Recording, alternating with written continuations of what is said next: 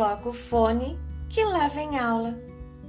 Eu sou Imara Quadros, professora de arte modalidade imagem no IFMT Campus Cuiabá. Antes de mais nada, vou lembrar vocês mais uma vez. Leiam o texto denominado Arte e o texto da atividade 1 que era para você fazer uma primeira leitura, uma primeira escuta, um primeiro diálogo com uma obra de arte escolhida. É, revisar esses textos, ler esses textos, vai te ajudar a entender melhor essa aprendizagem deste caminho aí perceptivo da obra e que agora é, a gente começa uma outra etapa.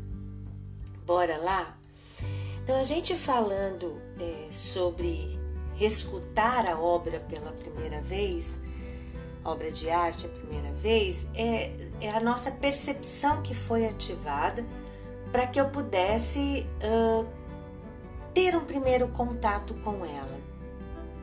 Mas é preciso um pouquinho de conhecimento é, sobre a obra, sobre o artista para que eu possa dialogar mais profundamente com ela.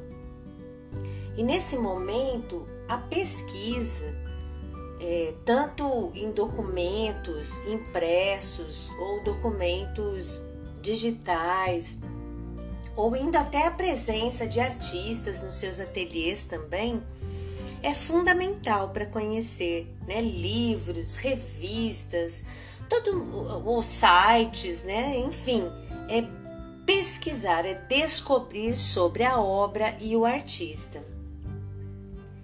E aí, saber o nome dele. Quem fez, né? Quem é o artista? Que título ele deu para a obra? Quando ele fez essa obra, né? Ela é uma obra de muito antiga, é uma obra atual. Qual é o tempo? em que, né, o ano em que essa obra foi feita. As dimensões dessa obra, que tamanho ela tem? Né? Ela, ela tem é, é, 20 centímetros de altura por 50 centímetros de comprimento, ou ela tem 2 metros de altura por 2 metros de comprimento. Então a gente precisa saber o tamanho dessa obra. Aqui eu falei de duas medidas de altura e largura considerando bidimensional, né, que é um desenho numa folha, por exemplo, ou numa tela. Qual é o material, né, que o artista utilizou? O material expressivo que ele utilizou?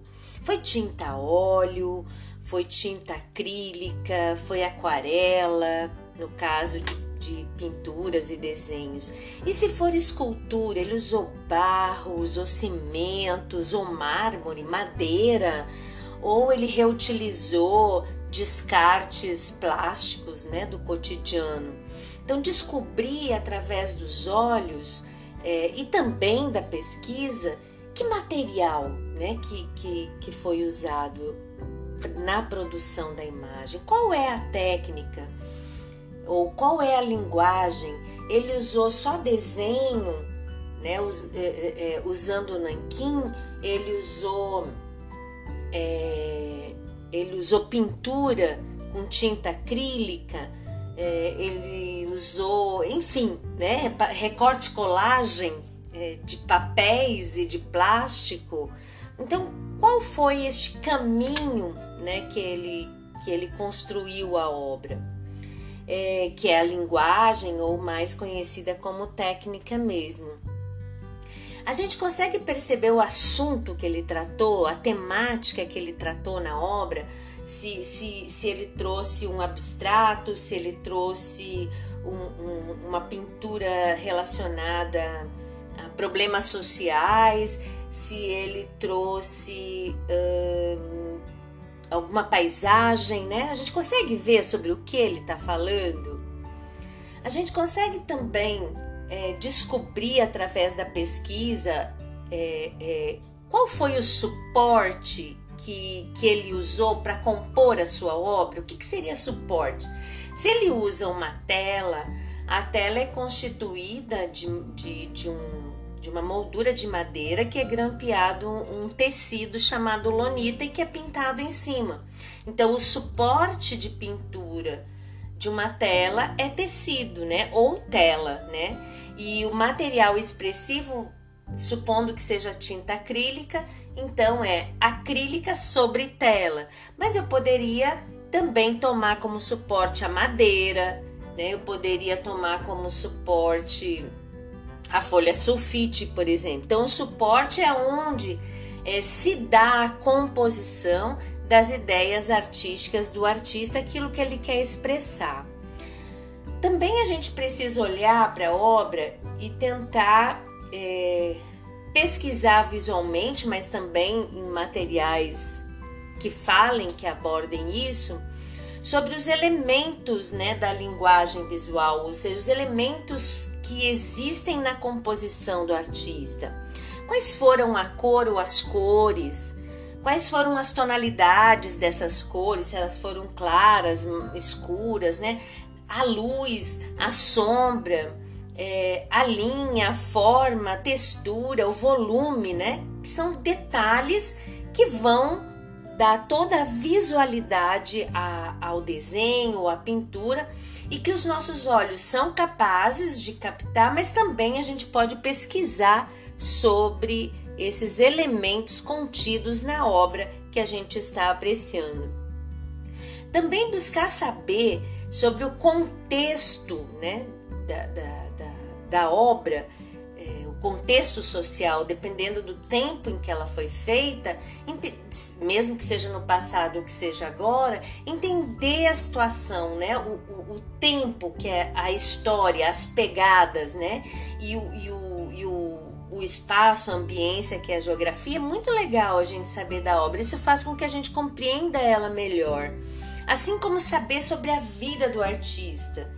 Né? Onde ele nasceu, como é que ele começou com arte, com quem ele se relacionou e, e também um pouco da vida artística dele, né? Ele começou é, desenhando e evoluiu para pintura. Qual é a história artística, as pegadas artísticas dele? Então não é só da vida pessoal, mas também da vida pessoal do artista. É muito interessante é, a gente descobrir. Quando a gente faz essa pesquisa, faz essa busca, essa descoberta sobre a obra que a gente escolhe para conhecê-la, é, o nosso olhar, a nossa posição, é, o nosso pensamento com relação a ela muda do que do primeiro diálogo. Muda no sentido não de, de oposição, né? Mas ele aumenta, ele cresce o conhecimento sobre a obra, sobre o artista, a nossa compreensão sobre a obra que nos dá uma experiência com, com esse diálogo e essa pesquisa é, com a obra de arte que nos potencializa enquanto conhecimentos é, múltiplos que, que estão ali presente nessa primeira e nessa busca e nesse conhecimento da obra que nos ajudam em outras situações da vida, em outras situações do mundo do trabalho. Então é muito legal que a gente consiga é, saber é, adquirir conhecimentos sobre a obra de arte. No caso aqui do nosso exercício, é a obra de arte escolhida. Ufa! Terminei mais um.